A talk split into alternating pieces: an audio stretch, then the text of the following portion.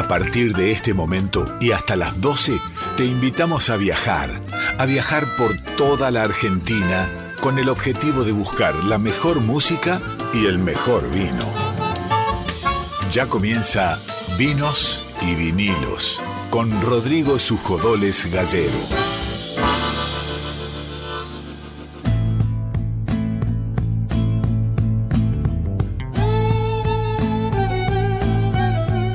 Hola amigos y amigas de Vinos y Vinilos por Radio Nacional Folclórica, ¿cómo están? Espero que muy bien, nosotros muy contentos de arrancar este nuevo programa que tendrá entrevistas como todos los lunes. Por un lado nos acompañará alguien del mundo de la música y por otro lado alguien del mundo del vino. Vamos a estar con mi compañero Nico Vega que está acá conmigo. Estaremos con Darío Vázquez en la producción, César Pucheta en la coordinación de aire y Celeste Rivero que como todos los lunes está en las redes sociales a cargo de los contenidos y no solo todos los lunes sino que todas las semanas ella nos va pasando los contenidos para revivir los momentos que vivimos en la radio y los revivimos en nuestras redes sociales. Nos pueden encontrar como Vinos y Vinilos Radio en Instagram. Vamos a, a contarles un poco de qué va el programa de hoy. Por un lado vamos a tener una entrevista muy interesante a un representante de una bodega de las nuevas regiones vitivinícolas de Argentina. Sabemos muy bien que el vino en Argentina está en un momento de auge en cuanto a la calidad y empiezan a aparecer un montón de regiones que antes estaban dedicadas a otro tipo de cultivos. Y por ejemplo en Salta somos muy conocedores de una región que es antiquísima y muy buena para hacer vinos, que es Cafayate. Pero no es la única. Además de, Cafayate hay otros lugares donde se hace vino en Salta y hay una nueva región, una nueva zona, que es el Valle del Cóndor, en el pie del Cerro El Crestón, y va a estar Nico Berro charlando con nosotros, contándonos acerca de esta nueva zona y específicamente de los vinos Valle del Cóndor. Además de eso, vamos a estar charlando con una artista mexicana que es reproductora de música de raíz de su país, con rancheras divinas y también de música de raíz argentina, porque canta también muchas cosas preciosas ligadas al rock y al folclore nacional. Estoy hablando de Yamina del Real, que estuvo hace muy poco con diferentes conciertos en Buenos Aires, tuve la oportunidad de verla y va a ser un placer charlar con ella. Tenemos todo eso para hoy y como siempre la música del amigo Nico Vega. Nico querido, ¿cómo estás? Y contanos con qué canción arrancamos este programa de hoy de Vinos y Vinilos. Bien, Rodri, contento de estar como todos los lunes aquí en Vinos y Vinilos. Traje para escuchar a Diego Chis y su quinteto piano, guitarra, violín, bandoneón y contrabajo. Entonces escuchamos a Diego Schisi Quinteto haciendo Riel.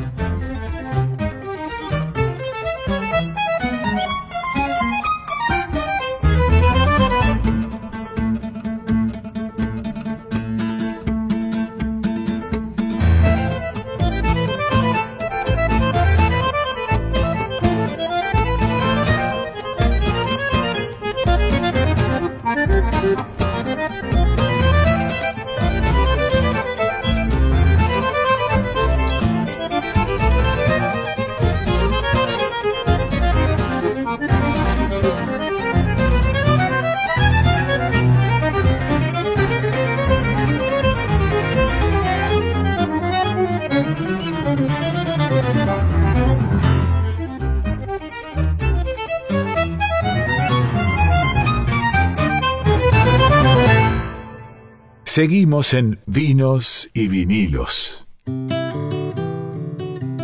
Seguimos en Vinos y Vinilos, momento de hablar de música, una entrevista que hace mucho que teníamos ganas de hacer.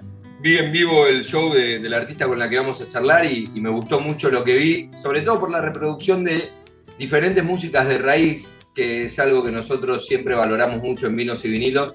Y el show de Yamina del Real, que es con quien estamos hablando, tiene eso, es una artista mexicana que por supuesto reproduce canciones y rancheras que tienen que ver con, su tierra natal, pero también hay mucho del rock, del tango y de la música popular argentina en, en, los shows que hace. Así que Yamina, gracias por estar acá charlando con nosotros en Vinos y Vinilos.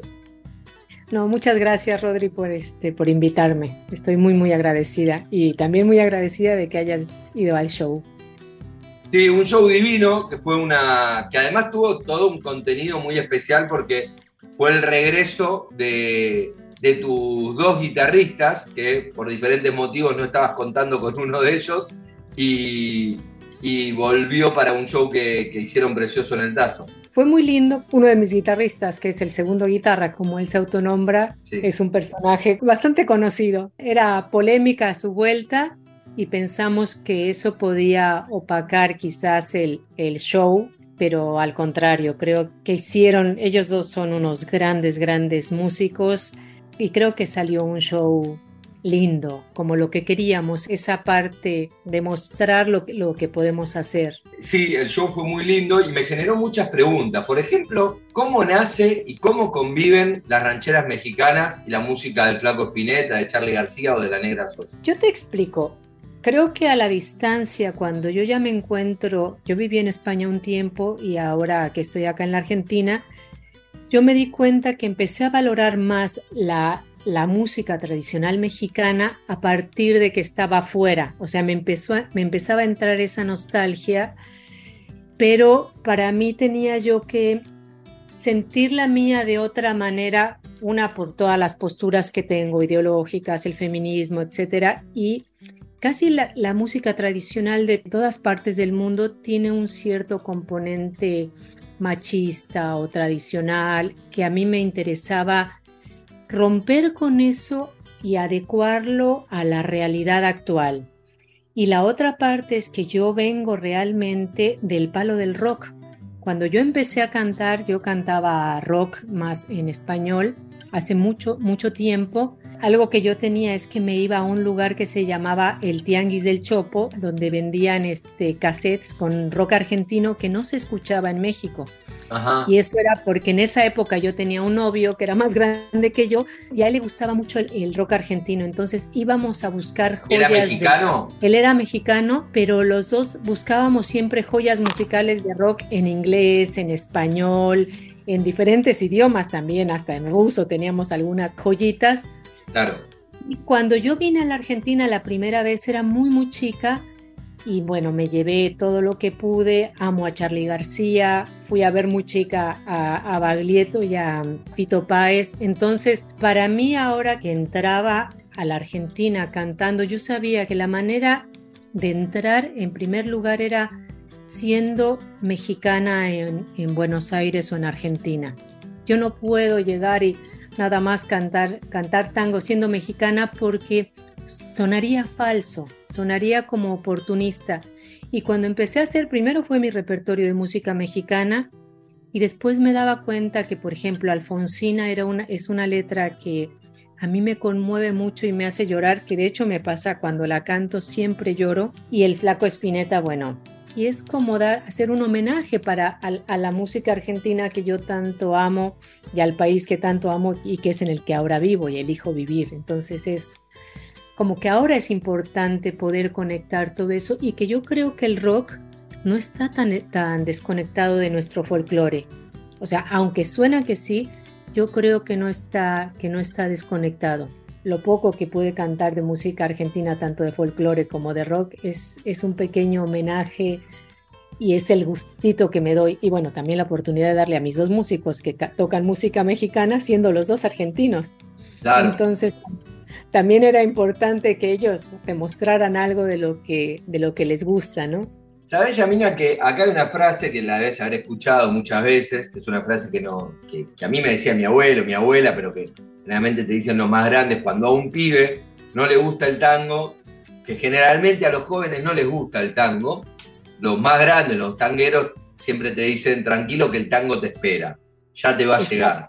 Porque es verdad que a todos, por lo menos los porteños, y el otro día lo hablaba, por ejemplo, en un viaje a Corrientes, lo hablaba con, unas, con unos correntinos, que me decía que les, pasaba, que les había pasado lo mismo con el chamamé, que en un momento el chamamé los esperó y les empezó a gustar. Y a mí como porteño me ha pasado lo mismo con el tango, ¿no? que me esperó y llegó un momento que, que me empezó a gustar y hoy me considero más tanguero que rockero, aunque generacionalmente soy más de la generación del rock. Vos recién decías eso de, de, la música de raíz mexicana, que la empezaste a notar cuando estabas viviendo afuera. ¿Podés hacer esa comparación? ¿Puede ser eso de tranquila que, las rancheras te esperan? Claro, aparte, sabes que mi mamá, o sea, a mí siempre cante mi mamá, cuando hacía cosas de, la casa o estaba, o, se, estaba sola, ella cantaba mucho música ranchera. Entonces, hoy yo adoro a mi mamá con toda el alma. Este es algo muy especial. Tenemos como hasta una amistad ella y yo. Y hoy al estar tan lejos de ella, una de las cosas también eso, la cercanía que tengo hacia ella es cantando algo que las, las canciones que le gustaban también. Entonces es, es que te acerca a tus raíces, te acerca a tus raíces de, de, país culturales y sobre todo a esas raíces amorosas que, que, tienes y que, y que a la distancia las necesitas para sobrevivir. Porque, por ejemplo, es muy difícil sobrevivir en un, en un país que no es el tuyo. a veces es complicado. Entonces, y también sí creo que, que, la, que las rancheras te esperan. O sea, es verdad, el folclore te espera y te conmueve y lo tienes que lo tienes que renovar porque aparte nos damos cuenta todos los rockeros, tanto mexicanos como argentinos como españoles, en algún momento, o sea, ve a Joaquín Sabina que siempre viene al tango o que siempre viene a las rancheras. Entonces, yo creo que es una música que te dice mucho también por la poesía y porque yo creo que, el folclore nos habla sencillamente de lo que somos, que son las historias de amor. O sea, podemos hacer lo que tú quieras, pero todo lo que haces, lo que haces tú, lo que hago yo, lo que hacen las, personas que nos están escuchando, es para que nos quieran.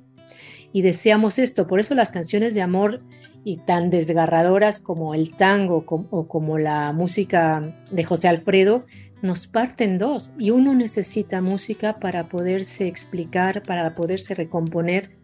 Nadie supera una herida amorosa si no es con música. Puedes no, no tomarte alcohol ni cervezas ni nada, pero necesitas esta música para poderte recomponer. O sea, cualquiera de la gente que nos escucha y, y vos podrás decir, cuando me rompieron el corazón, ¿cuántas veces escuchaste esas dos o tres canciones de dolor hasta que un día te despertaste y dejaste de escucharla y dijiste, mira, estoy mejor. Pero sin esas canciones te hubieras enloquecido. necesitabas. Es, entonces, para mí eso es lo que me encanta de la música ranchera. Yo noté algo muy particular en, tu show que habla de, de, tu bagaje musical y de tu gusto por la buena música, pero lo que noté es que el repertorio está, es súper amplio, esto que decías, ¿no?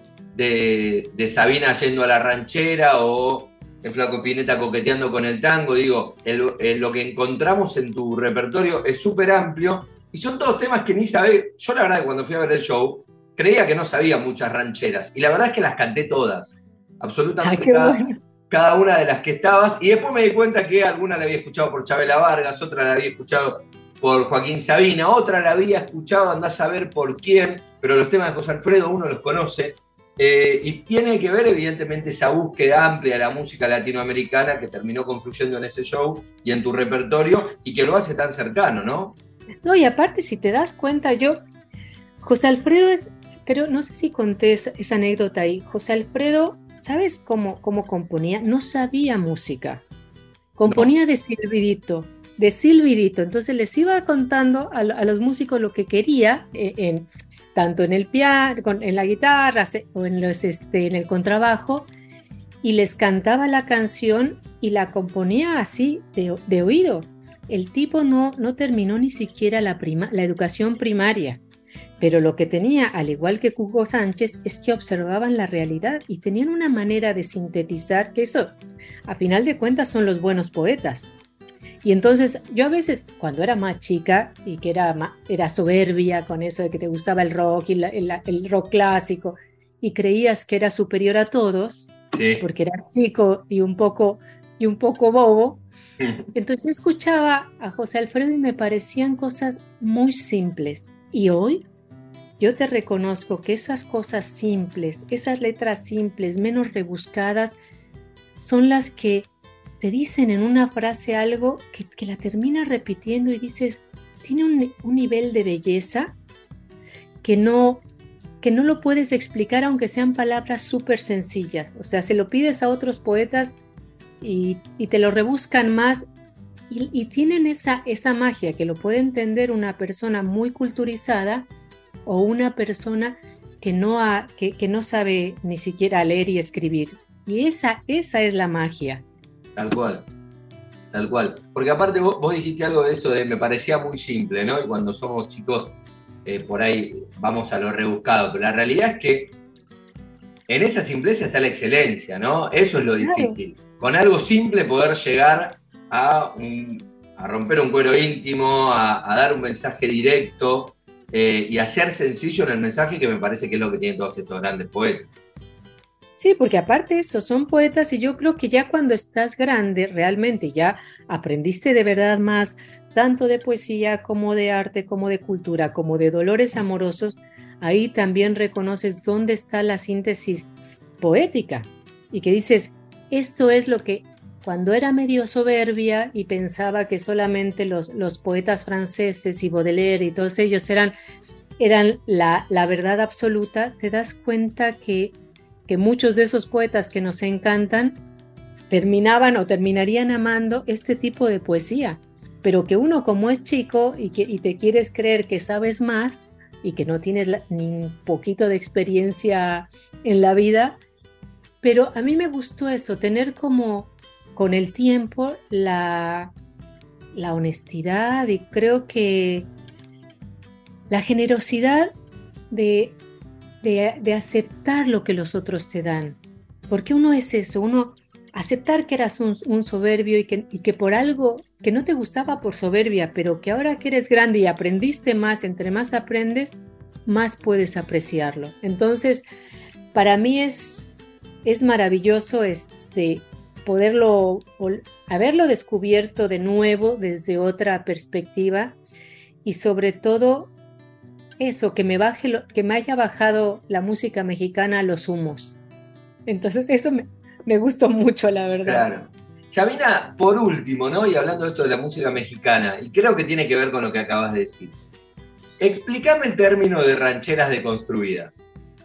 Mira, le pusimos rancheras deconstruidas, uno, porque, por ejemplo, este, Piensa en mí es una canción que tiene dos o tres frases, que a esa nada más le cambiamos las letras. Dos, en algunas solamente le quitaba letras y en otras les cambiaba un poco el sentido de la palabra, que si hoy las ponemos eh, son muy machistas, no entran dentro de los cánones de, derechos actuales que, queremos este, lograr y, y con las cosas que queremos romper. Entonces, para mí era muy importante salvar toda la poesía de esa canción, salvar toda la, la fuerza que tienes y aparte que, como, como vos decís, todo mundo conoce esas letras, o sea, empiezas a cantarla y la otra persona la entiende, pero cambiarle el sentido, porque hay, eh, por ejemplo, te digo la frase, dice, tu párvula boca que siendo tan niña me enseñó a pecar.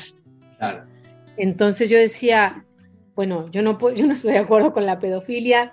Antes se acostumbraba que un tipo de 35 años estuviera con una nenita de 16 o 17, que a mí me parece una aberración.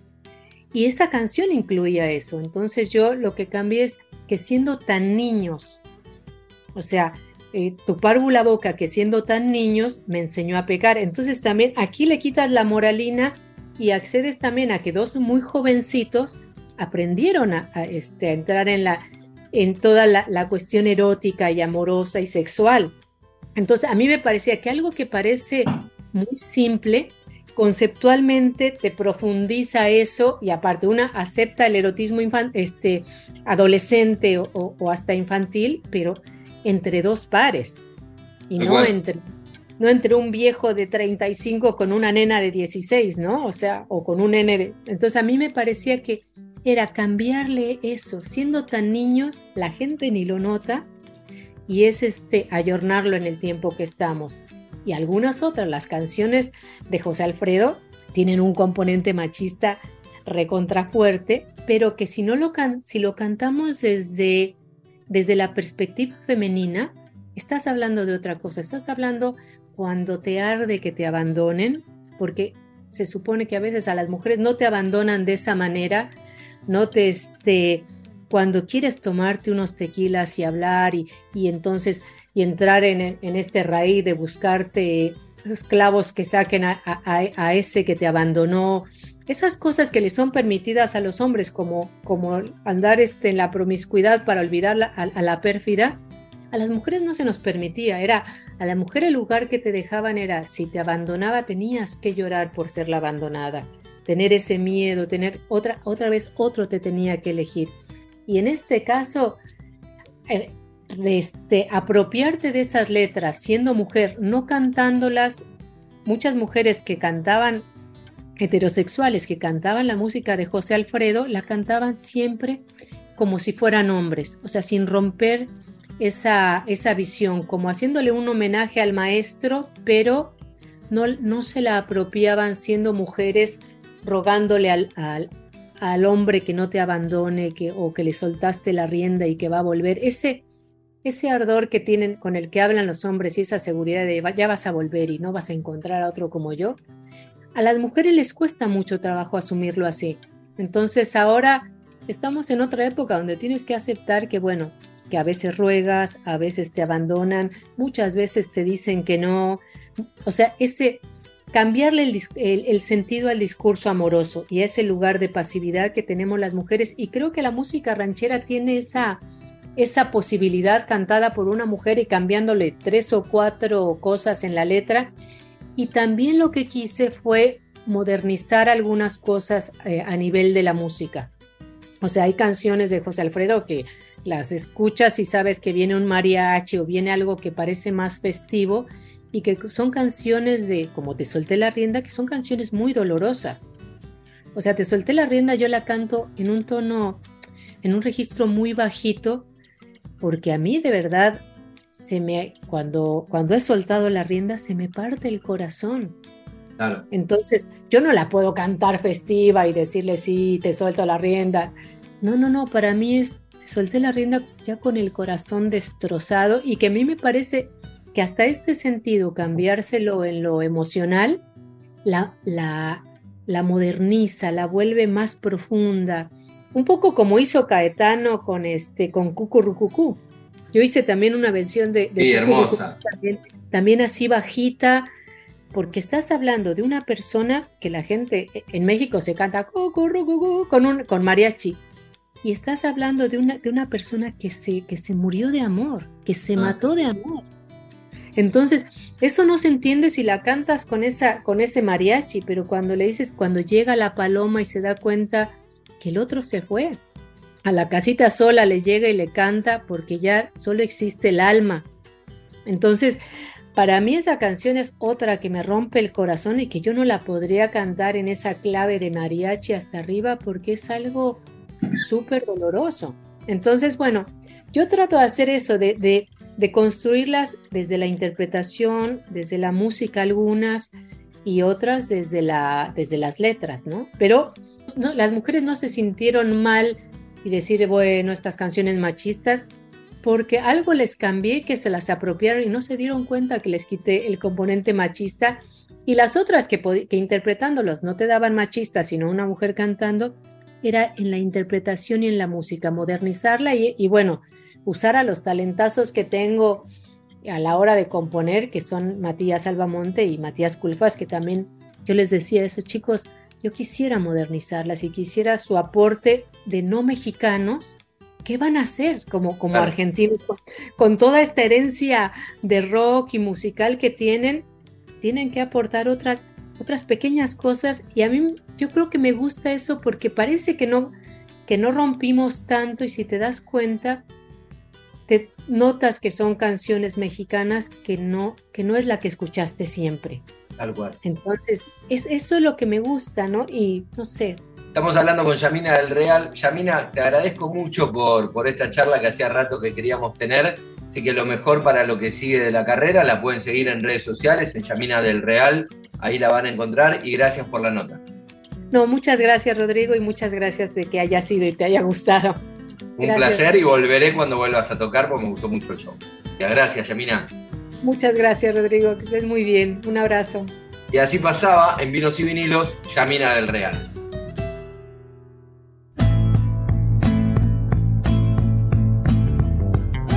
Desde la tierra, desde nuestras raíces, vinos y vinilos. Un programa para degustar con todos los sentidos y con el alma Vinos y vinilos con Rodrigo Sujodoles Gallero.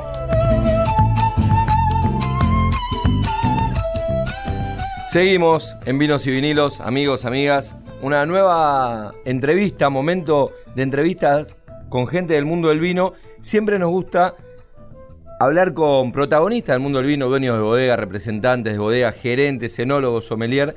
Y sobre todo lo que más nos gusta es poder mostrar la Argentina toda, esta Argentina federal. No solamente quedarnos en donde más bodegas hay, por supuesto, como puede ser Mendoza, y abrir paso a todos los nuevos terruños donde hay vino. Y la verdad que Salta no es un nuevo lugar de vino, sino más bien uno de los más característicos, pero sí hay lugares dentro de Salta donde existen proyectos pioneros, como es el caso del Valle del Cóndor, y estamos en esta noche para entrevistar al representante, al gerente de Bodega Valle del Cóndor en un lugar increíble en Salta, es la primera bodega en ese lugar. No tiene nada que ver con Cafayate, solamente que comparten la provincia, pero sin embargo es un, un terruño nuevo, una estructura nueva, una expresión nueva de vinos y para hablar de ese proyecto con toda una gran puesta en escena, porque estamos con las botellas, estamos con las piedras de la zona, estamos con los vinos y con las copas, nos acompaña Nico Barro para hablar de este hermoso proyecto de Valle del Cóndor. Nico, gracias por venir a nuestra casa acá, Vinos y Vinilos. ¿Cómo estás? Hola Rodrigo, no, por favor, muchas gracias a vos por recibirme, por invitarnos. Vamos a hablar en plural, es un gran equipo Valle del Cóndor. Y nada, eh, muy, muy feliz de poder estar acá eh, en la Radio Nacional y poder compartir con, toda la audiencia ¿no? el, este nuevo proyecto que traemos entre manos. Decías vos, nuevo proyecto. ¿Qué tan nuevo es Valle del Cóndor? Bueno, eh, vamos a empezar por los vinos. Esta es nuestra quinta edición de vinos. Eh, es nuevo. Es nuevo, exactamente. Las viñas tienen 7, 8 años de edad. Es un proyecto que empezamos eh, con el estudio de las tierras y el estudio del clima y el agua hace unos 13 años, poniendo las primeras viñas, estudiando la adaptación de diversos varietales al terreno. ¿Sí? teniendo en cuenta, como vos decías, eh, que es, eh, somos los, los primeros eh, con una producción vitivinícola en la zona, los únicos por el momento, y bueno, proyectando mucho futuro ¿no? en la zona. La verdad que, que los vinos respondieron muy bien a la zona y están creciendo a paso agigantado. Nico, ¿Cómo, o sea, ustedes tenían la, la, zona, ahora te voy a contar que, te voy a pedir que nos cuentes un poquito acerca de, de la propiedad, de cómo es eh, toda la, historia familiar que hay detrás de Valle del Cóndor, pero ¿cómo se dan cuenta que es una zona vitivinícolamente apta para hacer este proyecto? Sí, bueno, eh, esto sucedió, como te conté recién, hace aproximadamente 12, 13 años, eh, cuando Bruno Pecarec, director de la bodega, ¿sí? hermano mayor mío adoptado, lo conozco de los 5 años, y él empezó con este proyecto eh, desarrollado también de la mano con su papá, Martín Pecarec, eh, estudiando eh, las características del terruño y sobre todo del clima.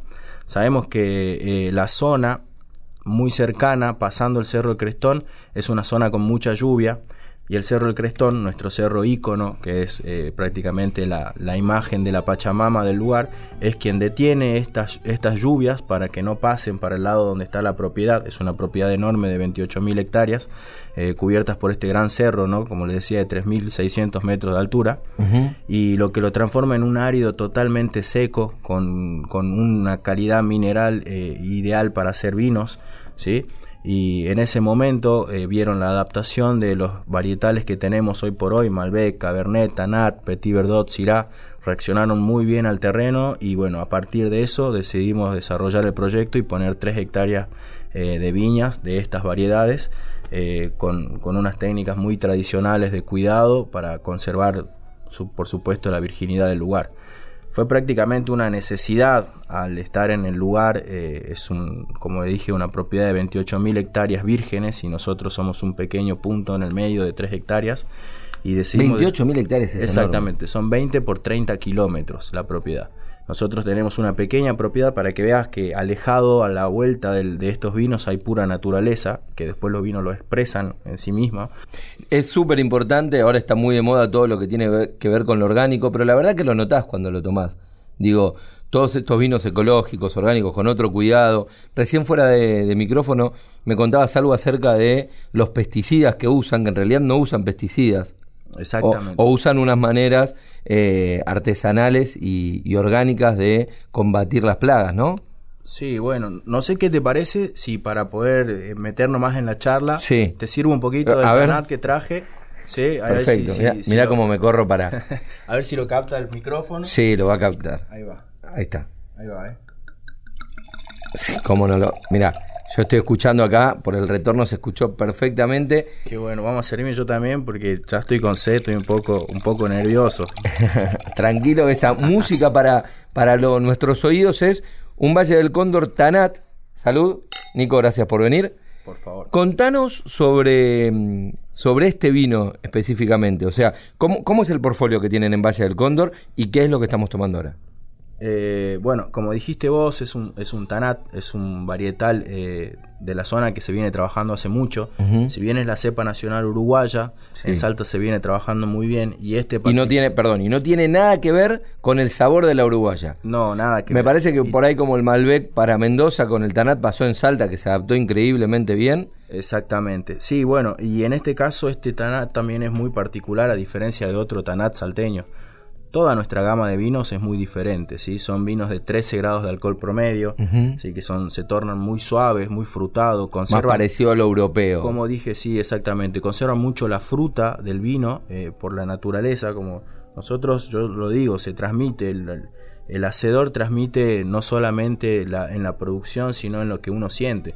Nosotros cuidamos la naturaleza del lugar y creo que se puede percibir en los aromas, se puede percibir en la en, el mismo sabor del vino, la fruta intacta del lugar, la naturaleza y, todo el, lugar propio, propiamente dicho, así bien, bien virgen, bien natural. ¿Y este vino que, es un vino joven? Es un vino, sí, es como te dije, es, las viñas tienen 7, 8 años, 9, de, 7, 8 años de edad. ¿sí? Hay algunas varietales que pusimos experimentales que tienen un poco más dañada pero sí, es un vino joven, ¿sí? este está embotellado en el... Riquísimo. Eh, sí, en diciembre del año pasado. Eh, me pasa, es una edición limitada de vinos, hacemos, esta producción fue de 10.000 botellas. O sea, la totalidad de la bodega en 2021 fueron 10.000 botellas. 10.000 botellas. Todos los varietales, que cada uno de ellos está numerado por, por, cada edición. Eh, en este caso tenemos solamente de 100, perdón, 1.633 botellas de este, este varietal. Exactamente. Así que, bueno, me pasa que las añadas anteriores, y esto lo digo para la gente que no empieza a sumar, eh, que cuando compren los vinos son muy buenos vinos para guarda, por dos motivos, porque van avanzando muy bien en botella y otro porque se acaban. Es difícil encontrar un Valle del Cóndor 2019 2018, porque eran añadas que venían 6.000 botellas, 4.000 botellas. Ah, muy poquito. Exactamente, sí. Año a año las viñas fueron creciendo, van creciendo y van a continuar creciendo hasta que tengan 13 años de edad y van a producir cada vez más y van a también este, madurar en cuanto en ácidos y azúcares. Y a pesar de eso, realmente estamos teniendo muy buenos resultados, muy buena aceptación del público. Eh, al ser de 13 grados de alcohol, eh, nos permite captar la mayor cantidad de paladares posibles, ya que es un vino que se hace fácil de tomar. Sí, claro. Eh, resulta cómodo. Es un tanat muy, muy agradable. Para lo que uno está acostumbrado al tanat, a mí me gusta mucho el tanat salteño, pero me costaría arrancar una noche con un tanat salteño. Sin embargo, este es súper agradable, tiene una astringencia presente, obvio, en el fondo de la lengua. Sus taninos. Sí, están los taninos, pero es agradable y, el porcentaje de alcohol que decís lo hace muy suave y, llevadero, ¿no? Sí, exactamente. Sí, básicamente esa es la característica de, nuestros vinos. Eh, nos dimos cuenta con el tiempo que esta tendencia nos, nos servía, nos era favorable y más que nada durante nuestro lanzamiento. Así que calculamos también, aparte de nuestro paladar, otros vinos eh, que conocemos y que nos gustan, así como vos nombraste recién los europeos. Hay algunos vinos mendocinos que tienen tendencia eh, ese graduaje alcohólico y la verdad que son, son muy lindos y son, como te digo, muy fáciles de tomar y juegan en, en cualquier reunión, eh, por más que no sea un, conjunto de personas acostumbradas a tomar vino. Es un buen, buen vino para introducirse también en, el mundo del, del vino. Nico, yo acá veo tres botellas. Contame acerca de cada una de estas tres botellas. Una ya me contaste, que es el primer Tanat que tomamos. Sí, y bueno, eh, yo lo que, lo que te traje acá, por ejemplo, en esta primera edición, en esta, perdón, primer botellita que tenemos acá. Dice, lo voy a leer, Taruca 2020 multivarietal rosé. Es un rosado, por supuesto. Me encanta que no tenga la, el cubre corcho, la cápsula. Y me encanta que la botella sea blanca también. Sí, Sí, bueno, este, este Taruca la verdad que tiene muchísima personalidad, es un vino con muchísima personalidad y ahí tuvimos la necesidad de, ponerle ese nombre, en un principio era nuestro rosado y bueno. Contanos qué es la taruca. La taruca es un venado de porte medio que habita en los cerros andinos, está en peligro de extinción. Nosotros una de las actividades de conservación que tenemos es el censado de las distintas especies de animales que habitan en, en el Cerro El Crestón, que como les conté es nuestro cerro ícono eh, usamos trampa cámaras, que te traje aquí una para que veas. Sí, espectacular. Eh, son trampa cámaras de sensor de movimiento, ¿sí? Lo que hacen cuando pasan los animales, nosotros ponemos en todo el monte estas cámaras y cuando los animales pasan frente de la cámara, eh, le toman fotografías. Acá podemos ver en la contraetiqueta una foto tomadas ahí arriba de la taruca. y bueno, estas botellas son muy limitadas, estas son 200 y pico botellas, acá dice Mirá 230 botellas. Esta es la número 9, que el 9 es mi número favorito. Por eso te Y me la guardé exactamente, la edición 2020, y la uso prácticamente para contar la historia. ¿Cuántas tarucas hay en la propiedad? En la propiedad no son muchas, no, no debe haber más de 40 tarucas. ¿Y dónde más hay? Eh, no, bueno, hay en distintos lugares de los picos andinos, eh, en Perú sobre todo es donde la cantidad donde más hay. Y, bueno, no, no, sé si más al sur, en la parte de Mendoza, habrá este tipo de especies o si lo estudian, porque uno no cree, pero los animales migran un montón.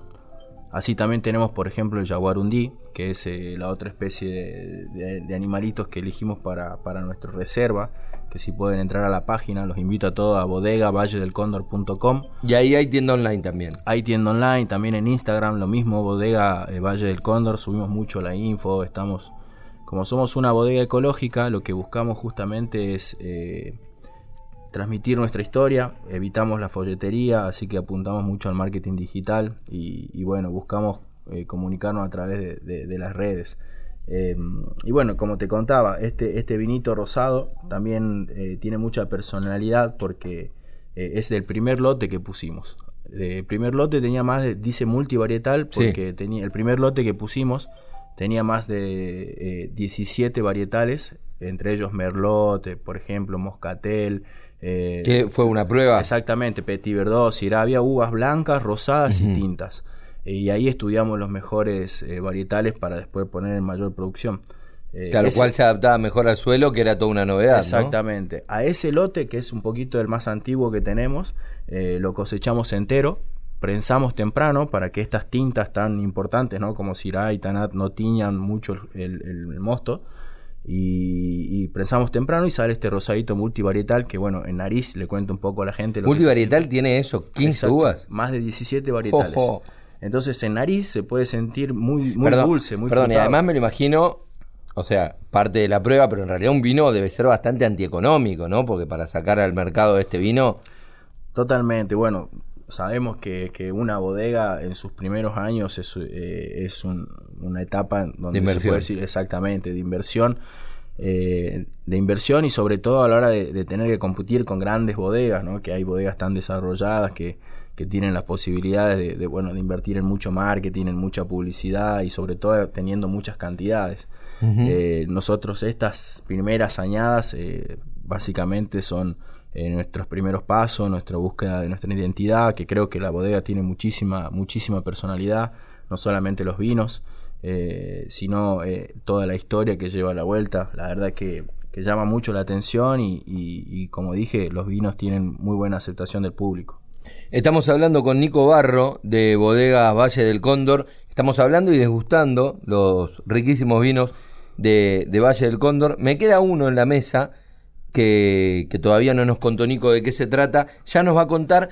Pero además me quiero detener en algo que tiene que ver por supuesto, esta es una nota, nosotros siempre hacemos dos notas, una del mundo de, la música y otra del mundo del vino. Esta es la nota del mundo del vino que tenemos esta noche acá en Vinos y Vinilos Radio, pero tiene una ligazón muy fuerte con el mundo de la música, el Valle del Cóndor, porque hicieron un, vino muy particular, un homenaje a, una de las, de las agrupaciones más representativas de Salta, como fueron las voces de Orán. Y contanos, Nico, acerca del vino de los 50 años de las voces de Orán, que fuiste ideólogo y gran partícipe y que le hicieron en homenaje a estos cantores salteños. Sí, sí, bueno, antes que nada, un, saludo enorme a, a Fede Córdoba, a, Seba Córdoba, a Walter, toda la familia Córdoba, la gente de las voces de Orán, eh, el Mocho, Nico, Martín, la verdad que es una familia hermosa también, ¿no? Eh, eso creo que tenemos en común que ellos también son una familia que hacen lo que aman, hacen arte, y nosotros también, porque hacer vino es, es un, gran arte, exactamente. Y, bueno, sí, las voces de Oram, eh, mira, vos las nombrás, yo soy salteño, se me pone la piel de gallina al toque, porque son hoy por hoy la única agrupación gaucha que queda eh, realmente en el tradicional, que queda en los escenarios. Hoy por hoy el folclore eh, mudó un poco al, folk pop, ¿sí? y, no queda tanto ese tradicional artista folclórico vestido de gaucho cantando zambas, chacareras, cuecas eh, icónicas, ¿no? Porque tienen realmente un, repertorio icónico. Yo estuve, tuve la, la fortuna de estar presente en, en, en, los festivales donde presentaron sus shows de los 50 años y escuchar eh, lo que sería su repertorio de, su gran discografía que tienen año a año eh, es impresionante. Ahí también aprendí mucho de esto, a mí me gusta mucho la música y vi mucho micrófono, enchufe, prueba de sonido, guitarra, afinación, con ellos. Eh, preparación, ensayo y lo viví con ellos y, bueno, a través del vino también, increíble. ¿Y cómo fue? Ese vino. ¿Cómo fue? bueno, vamos, sigamos mandando saludos entonces porque la verdad tranquilo. Eh, sobre todo la gente que nos ayuda, eh, que es muy importante, las amistades. Un gran abrazo a Jerónimo Artó, que nos recomendó. Gran estuvimos con él, tuvimos con él en, Vinos al Río eh, el fin de semana. bueno, él nos recomendó con Lucas Román, el hijo, de, Polo El hijo del Polo, un, gran tipo también.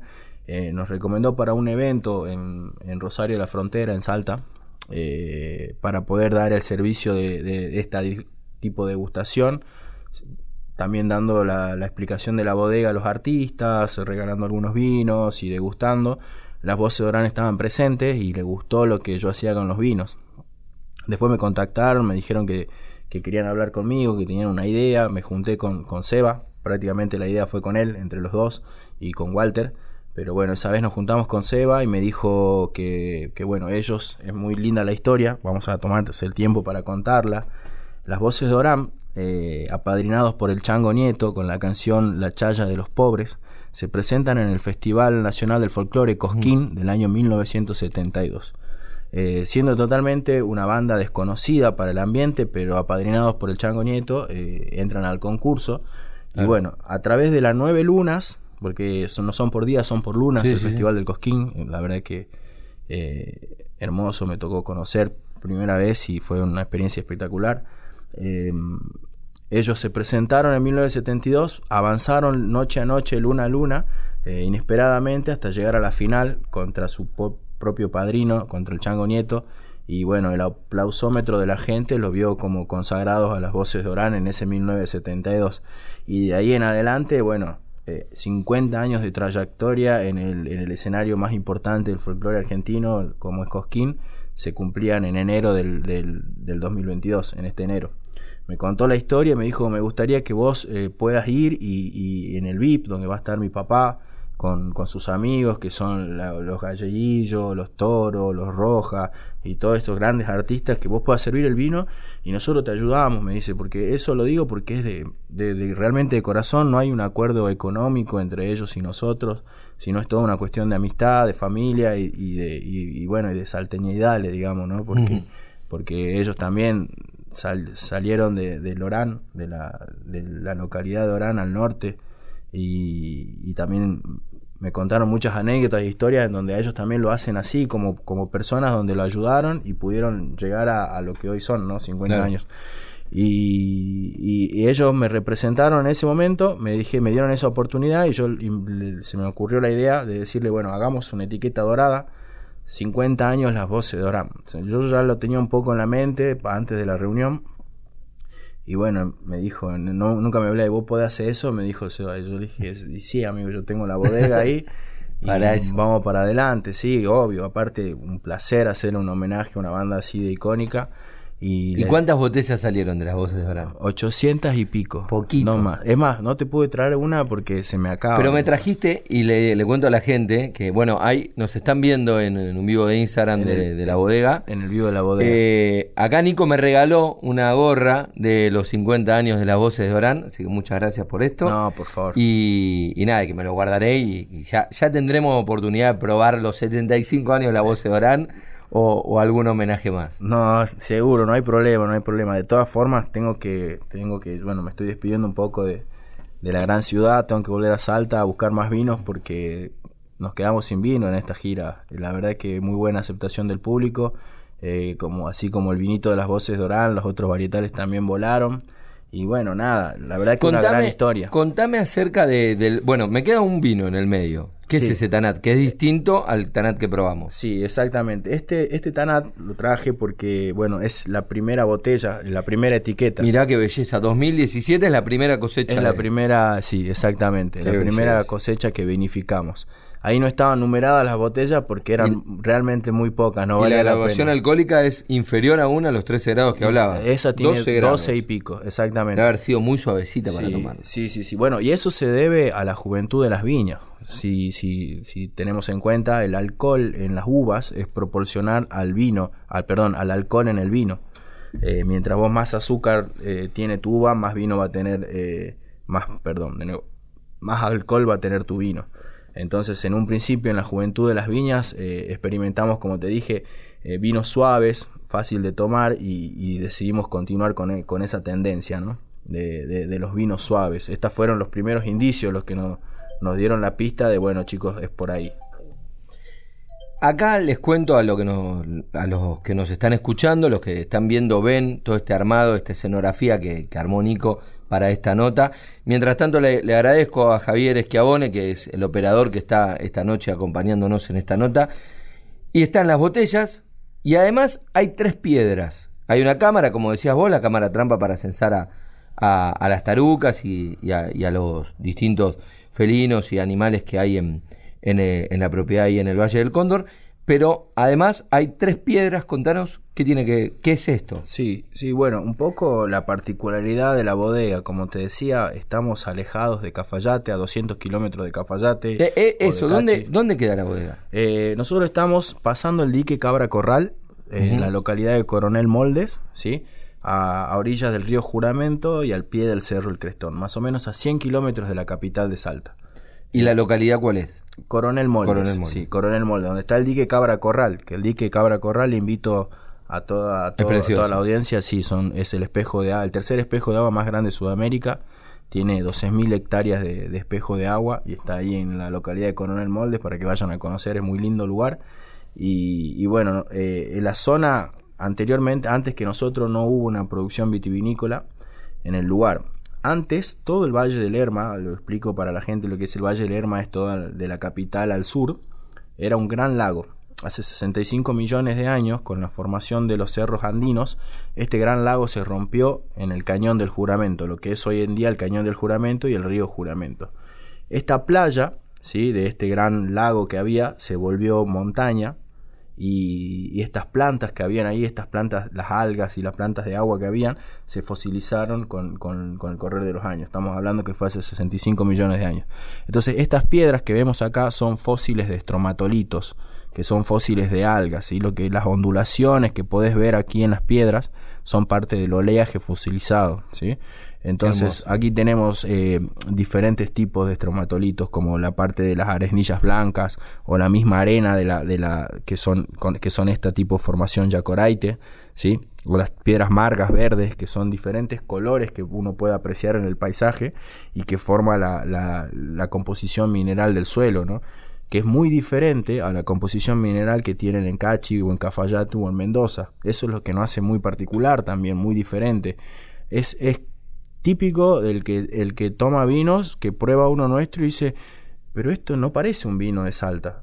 Y se debe justamente a eso, a la composición de, de, las de, de, la tierra ¿sí? y del agua, que el agua también eh, es, es, agua mineral que, que, brota del cerro El Crestón, que está compuesto de todo es que, Es que sí, no tiene nada que ver con la concepción que uno tiene de los vinos de Cafayate. Digo, es otro terreno, es otro terruño y pasan otras cosas. Exactamente, y también es otra conciencia a la hora de la elaboración. Como podemos ver, este, yo siempre digo, nosotros tenemos una producción pequeña y hay tanques pequeños que nos dan el lugar a darle mucha atención, mucho cariño, ¿sí? Eh, mucho amor, porque también hay mucho amor en nuestro, es una familia la que está haciendo el vino. Y, y, sobre todo, yo siempre doy este ejemplo, me gusta decirlo, que es eh, cuando uno va a cocinar, eh, si uno cocina, ¿cuándo va a cocinar más rico? Si hace una comida para 100 personas o si hace una para 10 o para 5 para la casa. Entonces, eso es lo que por ahí a nosotros nos pasa, que nos diferencia mucho de unas, algunas bodegas un poco más grandes, bodegas enormes que hay en Salta o en Mendoza, que al ser una producción más chica le podemos dar una gran atención a la elaboración del vino. Bueno, Nico, felicitarte por el proyecto, agradecerte por la, por la visita y por el amor que le pones a los vinos y, darte la bienvenida a esta familia que es Vinos y Vinilos y puedes venir cuando quieras. No, por favor, muchas, muchas gracias a vos por, por recibirnos, por invitarnos, por darnos el lugar de, de darnos a conocer. Eh, y más que nada ahora nuestros primeros pasos, bueno, en, en la ciudad autónoma de Buenos Aires, eh, bueno, antes de, terminar, aprovecho, les invito, tenemos un depósito, un sistema de ventas en la página online, que ya la nombraste. Sí. está el depósito acá en Cava y hacen envíos a, todo el país en realidad, pero bueno, a la gente de Cava que aproveche que los envíos son baratos. Que la página web es Valle del Cóndor www.bodegavalledelcondor.com ¿sí? Ahí pueden elegir una caja mixta con cualquiera de nuestros varietales, hay diferentes opciones y bueno, una gran carta de vinos, ¿no? Así que bueno, nada, muchas gracias a vos, a toda la audiencia. Eh, si bien tengo que mandar saludos a todo el mundo, a toda la gente que nos ayuda. Pero bueno, nada, eh, muchas gracias, un placer de haber compartido este, este rato con vos charlando. Es Nico Barro, representante de Bodega Valle del Cóndor, y nos vamos con música y por supuesto, con quién, si no, nos vamos con la chicharra cantora de las voces de Orán. Eso.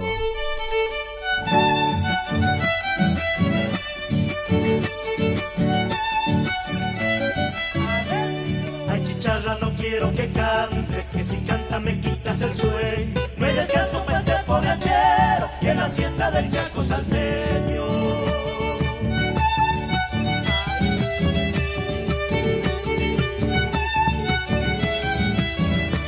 Chicharrita pudiera tu canto convertirlo en una chacaré y cantarla para los carnavales, que mi pago las noches enteras.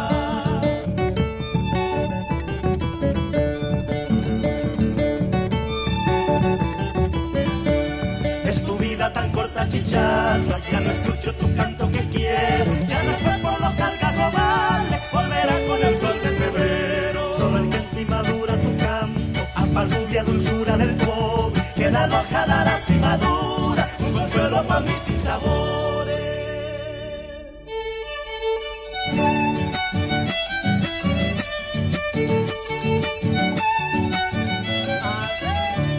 La chicharra con el chicharrito se divierten los paisanos miedosos del diablo se lo pasan haciendo promesas.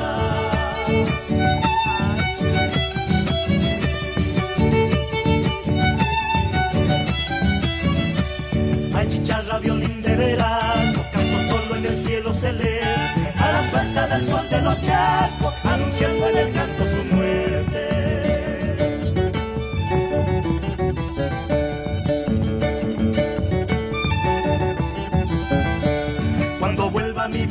tierra, como vuelve la tuya en febrero. De retorno seré nuevamente mariposa de coplas y sueños. Solo el que en ti madura tu canto, hasta rubia dulzura del pobre, que en alojará la cimadura, un consuelo para mí sin sabores. Estás en Vinos y Vinilos por Radio Nacional Folclórica. Y así llegamos al final de este programa de hoy de Vinos y Vinilos en Radio Nacional Folclórica. Nos vamos con música, música que eligió Nico Vega para cerrar, de Juan Falú y Nadia Sachniuk, Gato, Panza Arriba. Chau, chau.